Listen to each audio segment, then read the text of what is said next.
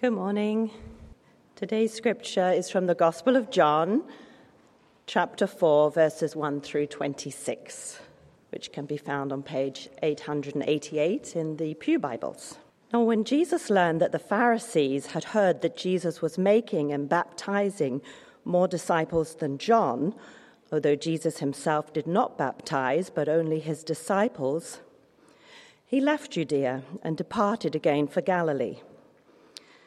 And he had to pass through Samaria. So he came to a town of Samaria called Sychar, near the field that Jacob had given to his son Joseph. Jacob's well was there. So Jesus, wearied as he was from his journey, was sitting beside the well. It was about the sixth hour. A woman from Samaria came to draw water. Jesus said to her, Give me a drink. For his disciples had gone away into the city to buy food. The Samaritan woman said to him, How is it that you, a Jew, ask for a drink from me, a woman of Samaria? For Jesus had no dealings with Sam- Samaritans. To Jesus, Jesus answered her, If you knew the gift of God and who it is that is saying to you, Give me a drink, you would have asked, and he would have given you living water. The woman said to him, Sir, you have nothing to draw water with, and the well is deep. Where do you get that living water? Are you greater than our father Jacob? He gave us the well and drank from it himself, as did his sons and his livestock. Jesus said to her, Everyone who drinks of this water will be thirsty again, but whoever drinks of the water that I will give him will never be thirsty again. The water that I will give him will become in him a spring of water, welling up to eternal life. The woman said to him, Sir, give me this water, so that I will not be thirsty or have to come here to draw water. Jesus said to her, Go call your husband and come here. The woman answered him, I have no husband. Jesus said to her, You are right in saying, I have no husband, for you have five husbands, and the one you now have is not your husband. What you have said is true.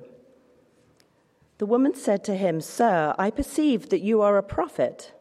Our fathers worshipped on this mountain, but you say that in Jerusalem is the place where people ought to worship. Jesus said to her, Woman, believe me, the hour is coming when neither on this mountain nor in Jerusalem will you worship the Father. You worship what you do not know. We worship what we know, for, for salvation is from the Jews. For the hour is coming, and now here, when the true worshippers will worship the Father in spirit and truth for the Father is seeking such people to worship him. God is spirit, and those who worship him must worship in spirit and truth. The woman said to him, I know that Messiah is coming, he who is called Christ. When he comes, he will tell us all things. Jesus said to her, I who speak to you am he. This is the word of the Lord. If you want to get a grandparent to talk, ask them about their grandchildren. And I will tell you. I have the most amazing grandchildren. Two grandsons. One's five years old, right? Is that five? Okay, I always forget. They just keep changing ages. I can't keep track. And I have a one year old. And they are amazing. The, the five year old, of course, is like the example for the one year old. And the one year old, you know, like uh, it wasn't long ago when it, the, he, he was just like a, like a lump of coal in your arms. You know what I mean? At least for grandfathers, right? For grandmothers, they oh, they're so cute, you know. But for us grandfathers, like they don't do anything. They just they eat and then stuff comes out the other end, you know. It's not too exciting. Well, he's now hit that stage where he's really like learning things. It's amazing how they can imitate things and just learn them like just like that. You know, uh, it was we were throwing a um, um, uh, what was no hot potato my, one of my favorite was this little hot potato and it and you throw it around and stuff. And he was throwing it. And i'm like he just learned how to throw just like that. That was amazing to a grandfather. That's amazing thing. The other day we were sitting at his house and the other boy the five year old rowan has all these remote control cars. And so the one year old uh, uh, uh, he doesn't talk yet. That's okay you know uh, us boys, we grunt a lot anyway, right? So he sits down and he grabs one of the remote control and he knows how to use it. How in the world does a one year old, that's scary, right? Here's a video gamer, you know, at one year old, right? How do they learn these things? Because they imitate, they follow what their, their older sibling does, for good or for bad, they learn how to imitate. Well, isn't it interesting? At the beginning of Jesus' ministry, he says, Follow me. Follow me, and I will make you fishers of people. He says, Follow me. So, we're going to talk about following Jesus today looking at the example of Jesus, learning from the example of Jesus this morning. So that was for me to get to the place where we talk about John chapter 4.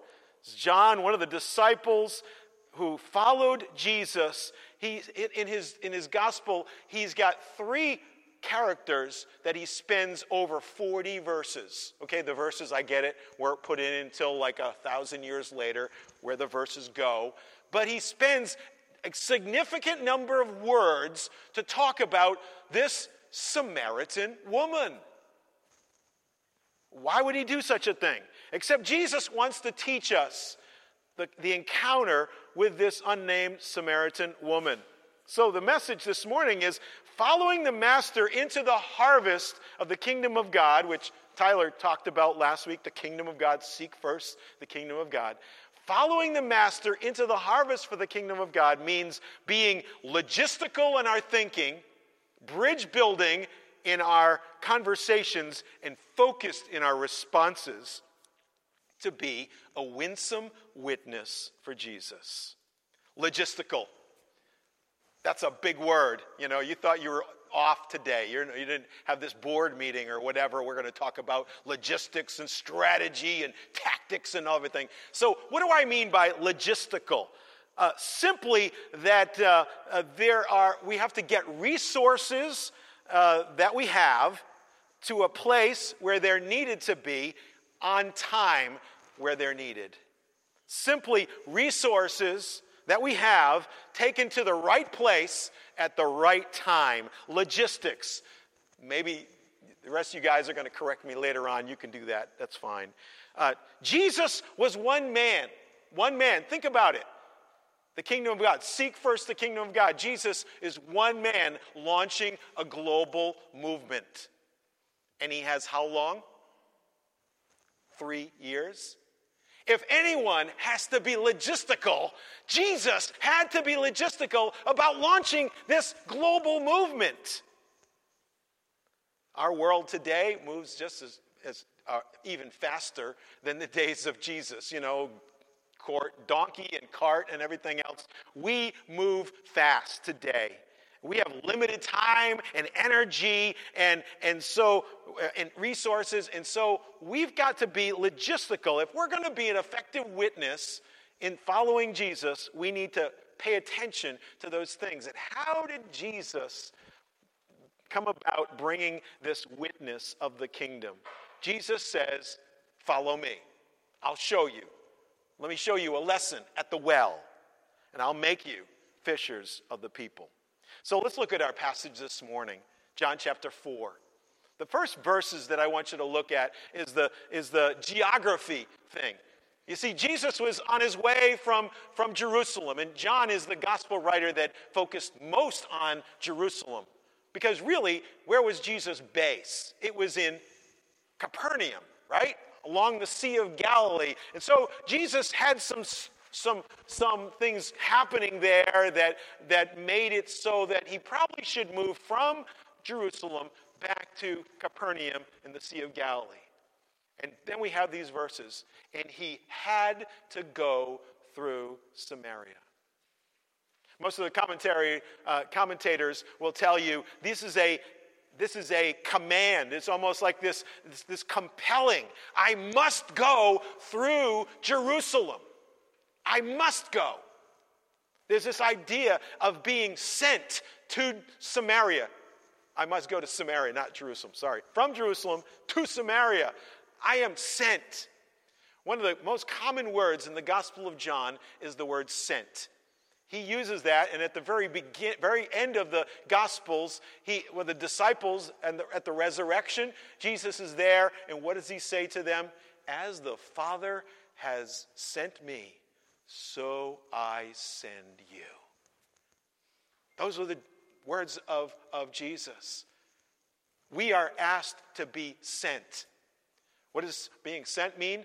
Wherever you are, you are sent. Wherever you live in Marblehead or wherever it is on the North Shore that you are, you are sent. I was sent. Jan and I were sent to 12 Legg's Hill Road. Hallelujah. Thank you. and God sent us there. Wherever you are sent in your job, you are sent, wherever you are in that. We have uh, um, some folks that have been going through uh, cancer treatment, and they're sent to a hospital. They are sent, and I know them, and that they know that God has sent them there to be a witness. Wherever you go, you are sent. Okay, here's uh, my illustration. Uh, before the pandemic, uh, I have a tendency, you can ask my wife, to drive fast. Well, I was driving one place. I was dropping off my taxes in the middle of Massachusetts, near Sturbridge. And I was coming back and I said, you know, I'm going to take a back road. And, this, and so I'm driving through. I've never been there, don't know the speed limits or anything. I come up this hill. Next thing you know, flashing lights, right? Oh, man, you know, what are you doing? And your address is Marblehead, but that's not your registration says Millbury. Which are you? Oh, man, I'm in trouble, right? So that all happens before the pandemic. The pandemic ha- happens, and so I can't even go and settle this speeding ticket. I figure, oh, good, it'll just, they'll forget about it. It won't happen. Next thing you know, oh, yeah, I get this court appearance. Oh, great. I could go back to Sturbridge and go to speeding court. Well, it was the first day that uh, the court was open. This is, they've been in pandemic. They've been on vacation or whatever for a year or something. Now all of a sudden they start this thing. And so I'm there early. I drove all the way there. I'm there. Okay, I've got what I'm going to say and why, what, what are my, you know, pictures of, of, of the lack of speed limit signs. Hello. Um, and all of that. And, and so I'm ready to do this. And I get to the front door, and they're like, oh, no, uh, you got to go around the back door. So so there's a bunch of us now. We're just all like walking around, not knowing where we're supposed to go. We go to the back door, and then of course the you know the the um, what do you call it? Where you have to take everything out of your pockets and go through the uh, the scanner thing like that. We take everything out and we go through the scanner, and they go, okay, now uh, we want you to go out the door and go back around to the front again. Really? So this time we're all helping each other now. Now we're, we're like a crowd and we're walking and we're getting to know each other and stuff. And I see the guy with the Vietnam vet hat on and I start talking to him and things like that. And we get to the front and we, you know, they open the door and you're like talking to the judge through the window. You know, I didn't mean it. Okay, good. You're fine. You're, you're done. You know, uh, no, no, you're, you're uh, relieved of your debt. Thank you. You know, so I go back to my car and I'm like, hallelujah, this is great, you know. And the Vietnam vet comes back and how'd it go? Yeah, yeah, yeah. I, yeah, they, they, they said, you know, it's, it's okay. It's okay. Great, great. Hey, how's, you know, I'm, uh, I'm a vet too. And, and we start talking. And next thing you know, he starts pouring his heart out to me in front of the speeding court. His daughter had overdosed on drugs and died. He had one other daughter, and he showed me pictures. I mean, literally took pictures out, like this pictures, out of his car and showed me. And, and I'm so sorry. He goes, Now I have another daughter, and she's also addicted to drugs. And I'm like, I'm so sorry. Can I pray with you? And I prayed with this man. I gave him my card and said, You need to call. You want to talk. You want to pray. Call and talk. Let's, let's, let's stay in touch. Do you don't think that God sent me the speeding court? Yeah, you know, out of my knuckleheadness, but I was sent there. Wherever you go, you are sent. But it's, it's, it's a matter of having that logistical mind to think that, okay, I don't know how I got here, but here I am. Okay, Lord, use me. To be sent, to have that idea of sentness. Let's go on to another verse because we've got a, a, whole bunch here. Um, it said that Jesus, tired as he was from the journey, Jesus, the Son of God, the God of the universe in human flesh, he's tired. Yes, that's what incarnation means. He's in the flesh. He gets tired like we do. He was tired. He was probably hot because it's the noontime of the day. He's sitting out there in that desert. You saw that picture, you know, sitting there out in the, maybe there was a canopy over it, but hoping there's a little wind breeze through there. He's tired. He's hot. He's hungry because he sent the disciples off to McDonald's or Panera or someplace to get something to eat. And he's thirsty. Is it a wonder that God has sent us and we have the same bodies, that we go into the world and stuff happens? And God sends us into the world suffering like the rest of the people in the world. When you get to be a Christian, you don't be healthy, help, uh, happy, healthy, and wise forever, right? Well, maybe forever, but here now, you suffer the same things that other people do. That means you rub up against other people who are suffering like you do. And you have this opportunity. Don't waste those times that God gives you to be weak, to be there, and to show what it's like to have the life of Jesus in you and yet in the world alongside of them. Alongside of them. And then it says that a Samaritan woman came to the well.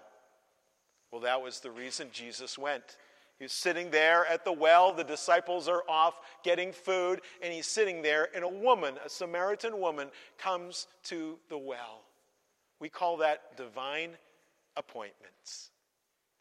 God gives every one of us divine appointments every day, and we don't see them unless we look for them. He says He, he uh, has sent us, right? And so it's a wonder when someone comes and, and it's, it's like exactly the right person for you to talk to, and you didn't know it. Divine appointments. I was uh, writing my thesis, and my thesis, you could wonder, is on evangelism on training on evangelism. And I'm sitting in Panera because it was the place that would stay open the latest that I could sit there and type. So I would sit there every night at Panera uh, near my house until 11:30 because they're still cleaning and and then the bakers come and I'm like, "Oh, can I stay longer?" You know, uh, but I'd be sitting there, and I remember every Wednesday I would go there. There was a man who would sit in the window, and he would try to catch my eye. And I was like, okay, that's creepy, you know. Uh, but I'm like, okay, I think he wants to talk. But dilemma is I need to be typing and writing about evangelism, or should, Lord, should I be doing evangelism? So, guess what? Wednesdays, I would talk to this man, a Jewish man.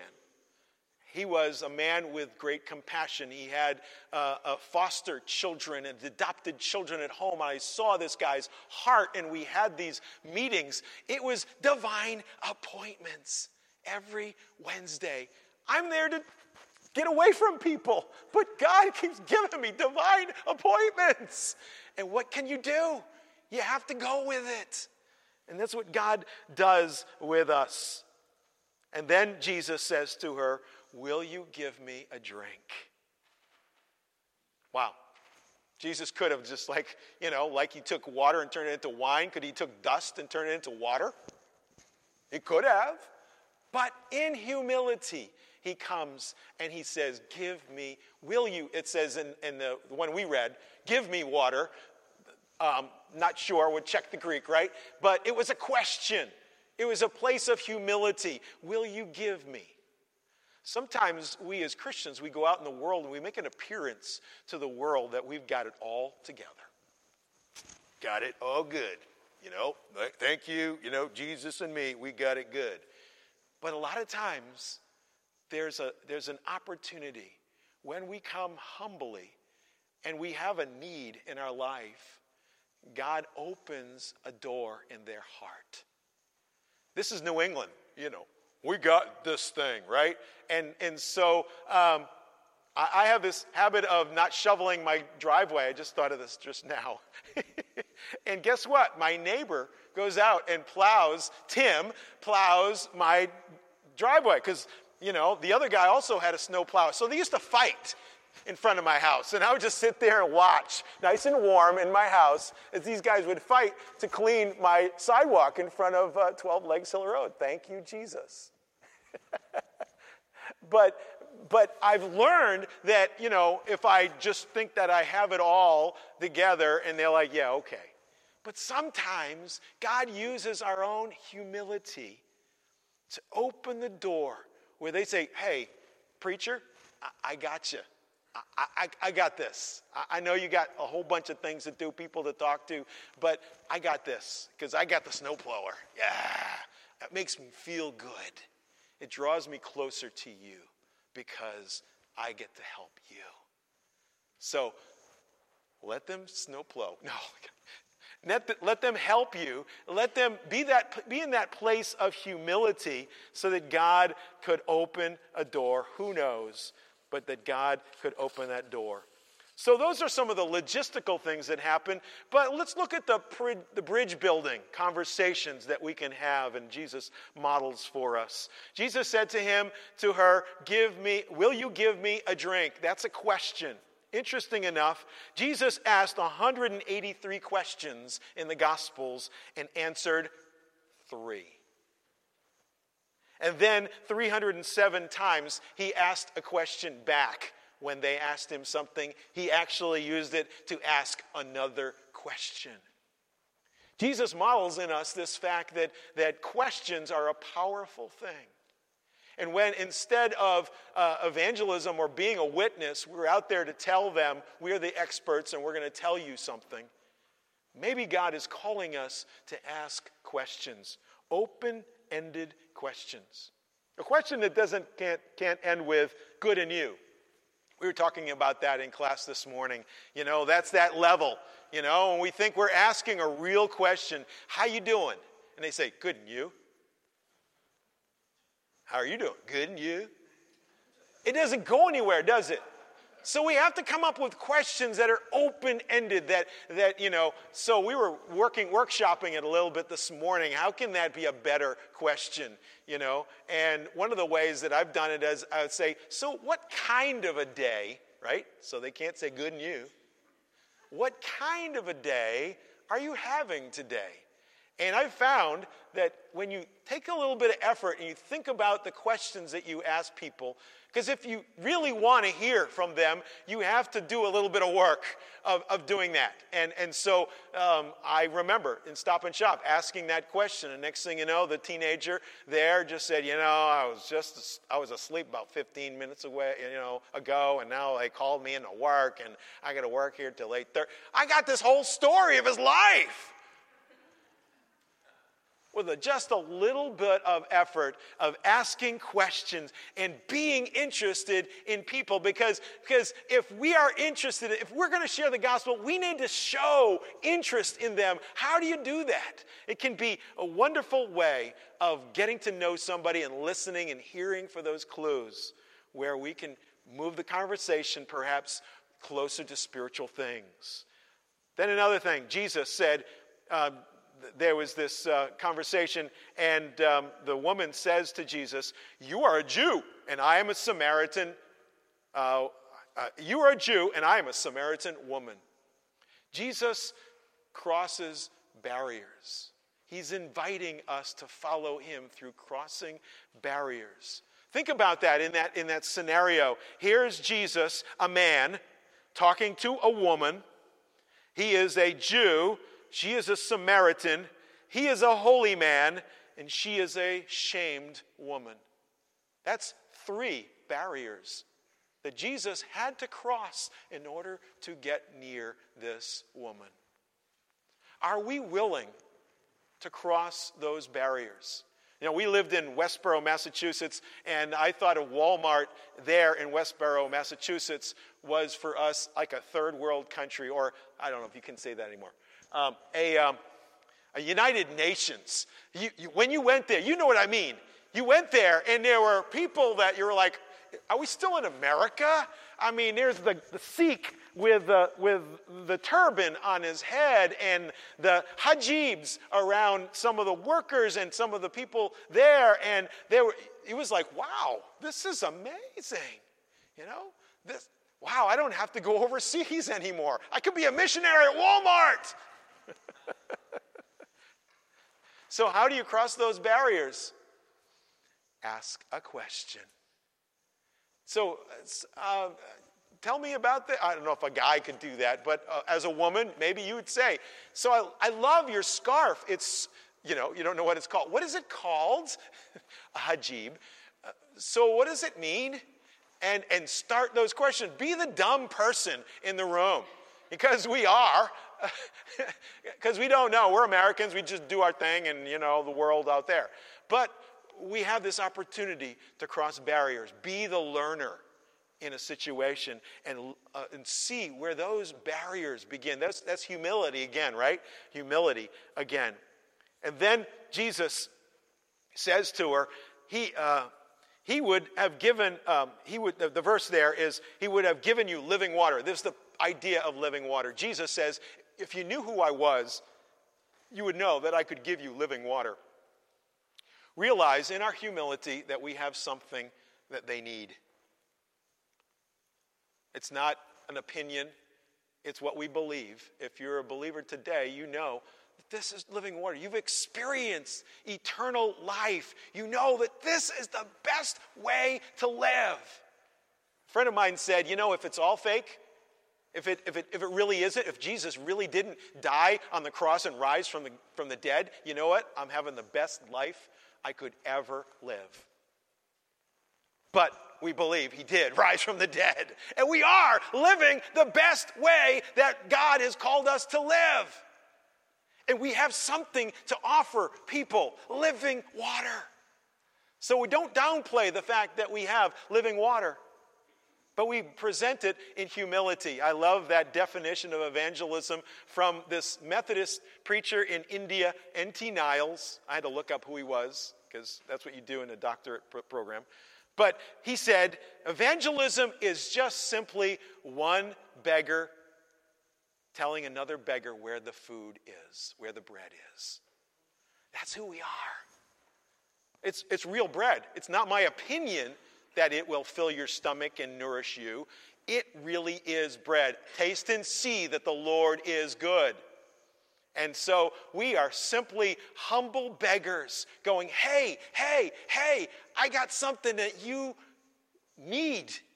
You may not know that you need it now, but we have something here that you need. And I just got there a little before you, maybe a day before you got there, and I just want to share that with you. That's what evangelism is, is just sharing what we have with someone else. It may not be perfect. We may not be living the perfect Christian life, but we found something that, that is worth sharing with other people. So how do we bring, bring that? We've got to find what they're thirsting for. Thirsty. He says, Give me this water, the woman says in response to Jesus' offer. He said, she says, Give me this water so I won't get thirsty. What are people thirsty for? Forbes magazine wrote an article, online anyway, top eight things that people desperately want but don't have. And it's the typical things, and you could probably guess them. Here's, here's, a, here's a partial list of them happiness, purpose, meaning, fulfillment, peace. This generation, the millennial, that my kids are in kind of the millennial generation, they want to make a difference. We have the greatest global movement in the world. You want to make a difference for eternity. Hello? Join this movement. We have something that they thirst for when you really get down to it. What are they about? I love it. One time, one of our uh, members of our church, and she was kind of like the evangelist in the church, and she was surprised one day. She was sitting there at some, some meeting, a wars banquet or something, and the guy who is not even a believer next to her says, Are you fulfilled in your life? I should be asking you. She goes, As a matter of fact, let me tell you about how God has filled my life. But we must move on. Logistics in our thinking, bridge building in our conversations, and focus in our response. You see, the woman says, Give me that water. And Jesus says, Time out, one more thing. Go get your husband and come back. I don't have a husband. Yeah, I know. You've had five husbands, and the man you're living with is not your husband. How did Jesus know that? He's, he's God, but he also has the Holy Spirit, and you do too. And we talked about that a couple weeks ago. We talked about listening prayer, asking God, give me insight. Maybe it's clues. Uh, uh, one of the things I do is uh, when I meet someone, is uh, even men, not just women, I look for wedding rings. So you're married. Oh, yeah, well, I still wear it and they'll tell you whether they're married or not. It may not mean something, but you've started a conversation about who they are. But Jesus knew something about this woman, either supernaturally or by the hints of the fact that she showed up in the worst time of the day to go get water as a woman. He knew that there was a shame in her life, that there was some things that are going on, and he took a maybe he took a guess an educated guess. Or maybe the Holy Spirit prompted him and, and, he understood a little bit more about who this woman was and, and why she was there at noontime getting water in the heat of the day. And so he asked her about it. And then she changed the. Oh, you're a prophet. Oh, you're a prophet. Well, let me ask you a question. Our ancestors, so she asks a theological question. Our ancestors um, uh, worship on this mountain and on this hill, uh, Mount Gerizim, and you, uh, you know, worship on Mount Zion. You say we have to go there, but our uh, people uh, say we should go there. And he, she starts this, uh, this theological conversation. And when you begin to have those conversations, you will have those difficult things. Well, you know, if God's so loving, why would he send anybody to hell? You know, if God's so loving, why would he allow somebody to have cancer? Why wouldn't he just heal them all? If God were, you know, and you know those theological questions because you've probably heard them as you've as you've had these conversations. Sometimes those questions are real, and sometimes they're getting away from talking about me, about my shame, about my disappointment with my life, about the things that I'm not proud of of my life. But let's talk about theological things instead. Let's stay away from the personal things. And a lot of us as believers, well, we'll, break out the theological books, the apologetics books. We get out Josh McDowell and, and you know all these books and, and figure out how to answer those questions. And we realize that wasn't the real issue. Let me tell you about my roommate in college. Um, I had, uh, we were both church-going kids, and we went off into this wild fraternity life as, as college kids in the 70s. Animal House, I lived it. Okay, um, and uh, And I came to the Lord first. I came back to the Lord first. And so now I'm praying for my roommate and I'm trying to share the gospel with him and he's just not having it. He's still having a, you know, party and, you know, crazy music and I'm like, "Please, it's my stereo. I've just dedicated it to Jesus and you want to play what on it?" And he come to one summer and he decided to stay at school and work there at school and I was at home and we decided we'd go to our favorite beach. We were both runners, so we got on the beach. It's like seven and a half miles. I don't know if we ran the whole thing, but it felt like it. We ran all the way to the one way, seven, then back, okay? And the whole way, we're talking. So now you know we're runners, right? Because you can talk while you're running.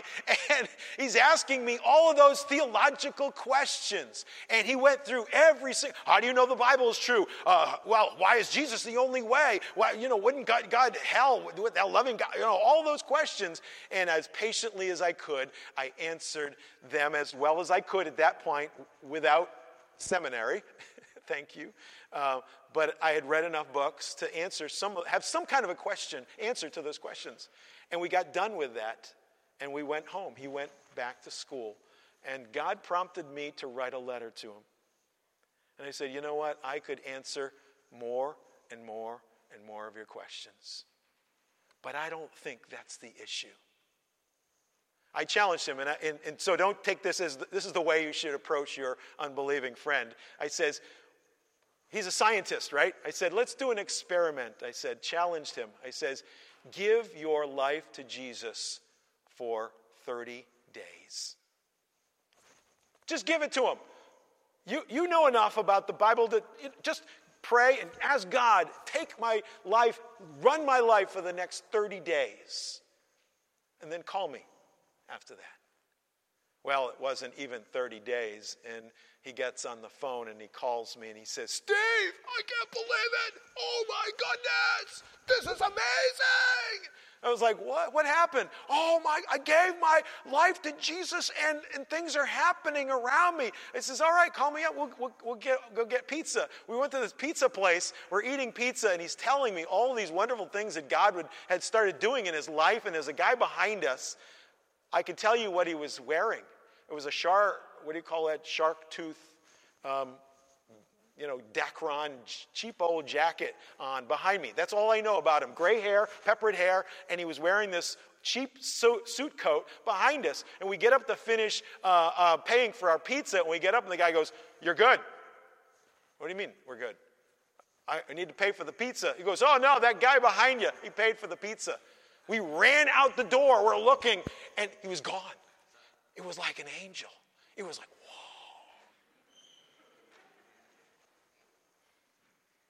But he took the challenge. You see, the question wasn't, you know, is Jesus the only way? It was, would Jesus accept me? Would I be accepted by him? All the things I've done in my life, all things, will he still accept me? That's what she really wanted to know. Can, can I really truly worship the living God? Do I, that, that temple I'm not allowed to go to? Do I have to go there? No. God is seeking those who would, would come in spirit and in truth. And Jesus kept the focus of the question not in going off in these theological rabbit trails, but the heart. And finally, Jesus says, I am He. The goal for, for you is to point them to Jesus. Not that, hey, I'm, I'm great, you know, I put my faith in Jesus and look at my life, look at me, look at me, look at me. No, to point to Jesus. He is the one. He is the one who will accept you. He is the one who will give you living water that will well up inside of you unto eternal life. And that's not the only place that Jesus, he stole that, that illustration from Isaiah, but uses it several times. He stands up in the middle of, of a festival there and he says, Is anybody thirsty? Let him come to me and you can drink. And, and fountains of water will well up inside of you. And John goes, Oh, by the way, he's talking about the Holy Spirit. Jesus is calling us to be a winsome witness. Will you become that? Will you be sent Will you be aware of where God sends you and the divine appointments He gives you? Will you be listening to His Holy Spirit when you engage in conversations in the shop and, and in the grocery store, in the community, wherever, sends, wherever God sends you? Will you be curious to those around you and ask open ended questions and do it with humility? God is calling us to walk across the room, to walk across the street to walk where we have to go. God asks us to be filled. That passage I mentioned, as the Father sent me, so I am sending you. And you know what he did after that? He breathed on the, on the disciples. He said, Receive the Holy Spirit.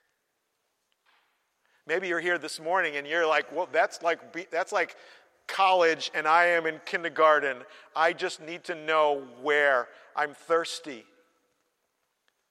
And Jesus says, What keeps you from drinking? Isaiah says, Come, all who are thirsty. Come to the waters, you who have no money. Come, buy and eat. Give ear and come to me. Listen that you may live. I will make an everlasting covenant with you, my faithful love promised to David. Jesus says, Just come. I remember this Sorry, just one more, one more Steve story, right?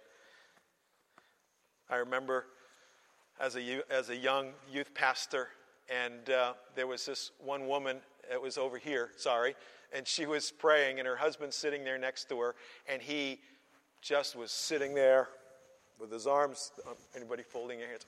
Sorry, folding his arms, just sitting there, going, "Okay, I'm a husband to this woman. I have to be here." And I don't know what I said that day, but I invited him, I invited, invited people to come. And in his heart, he did. Amazing thing is, his son is now today, at this hour, being installed as the pastor of that church. Because he came, because he was thirsty because a, humble, whatever, silly youth pastor was willing to invite somebody to go, to come to Jesus. May you have that influence. You don't you have no idea what God will do with the next person you talk to. They may be the next Billy Graham. You may be the next Billy Graham. 99 years old. Hello? Let's pray. Father, thank you for your love for us. Thank you for Jesus, for the example that you gave us and that John was able to record for us that we can find ah, a way to be the light, to be the salt, to be a witness for you. Lord, help us to love people. We prayed for the preborn and we prayed for those along the way. Lord, help us value life enough to open our hearts, open our hands, open our mouths, and value the people around us by sharing the love of Jesus. Help us, send us, Lord. Here we are. Fill us with your Spirit and use us for your gospel in your kingdom for the glory of Jesus. Amen.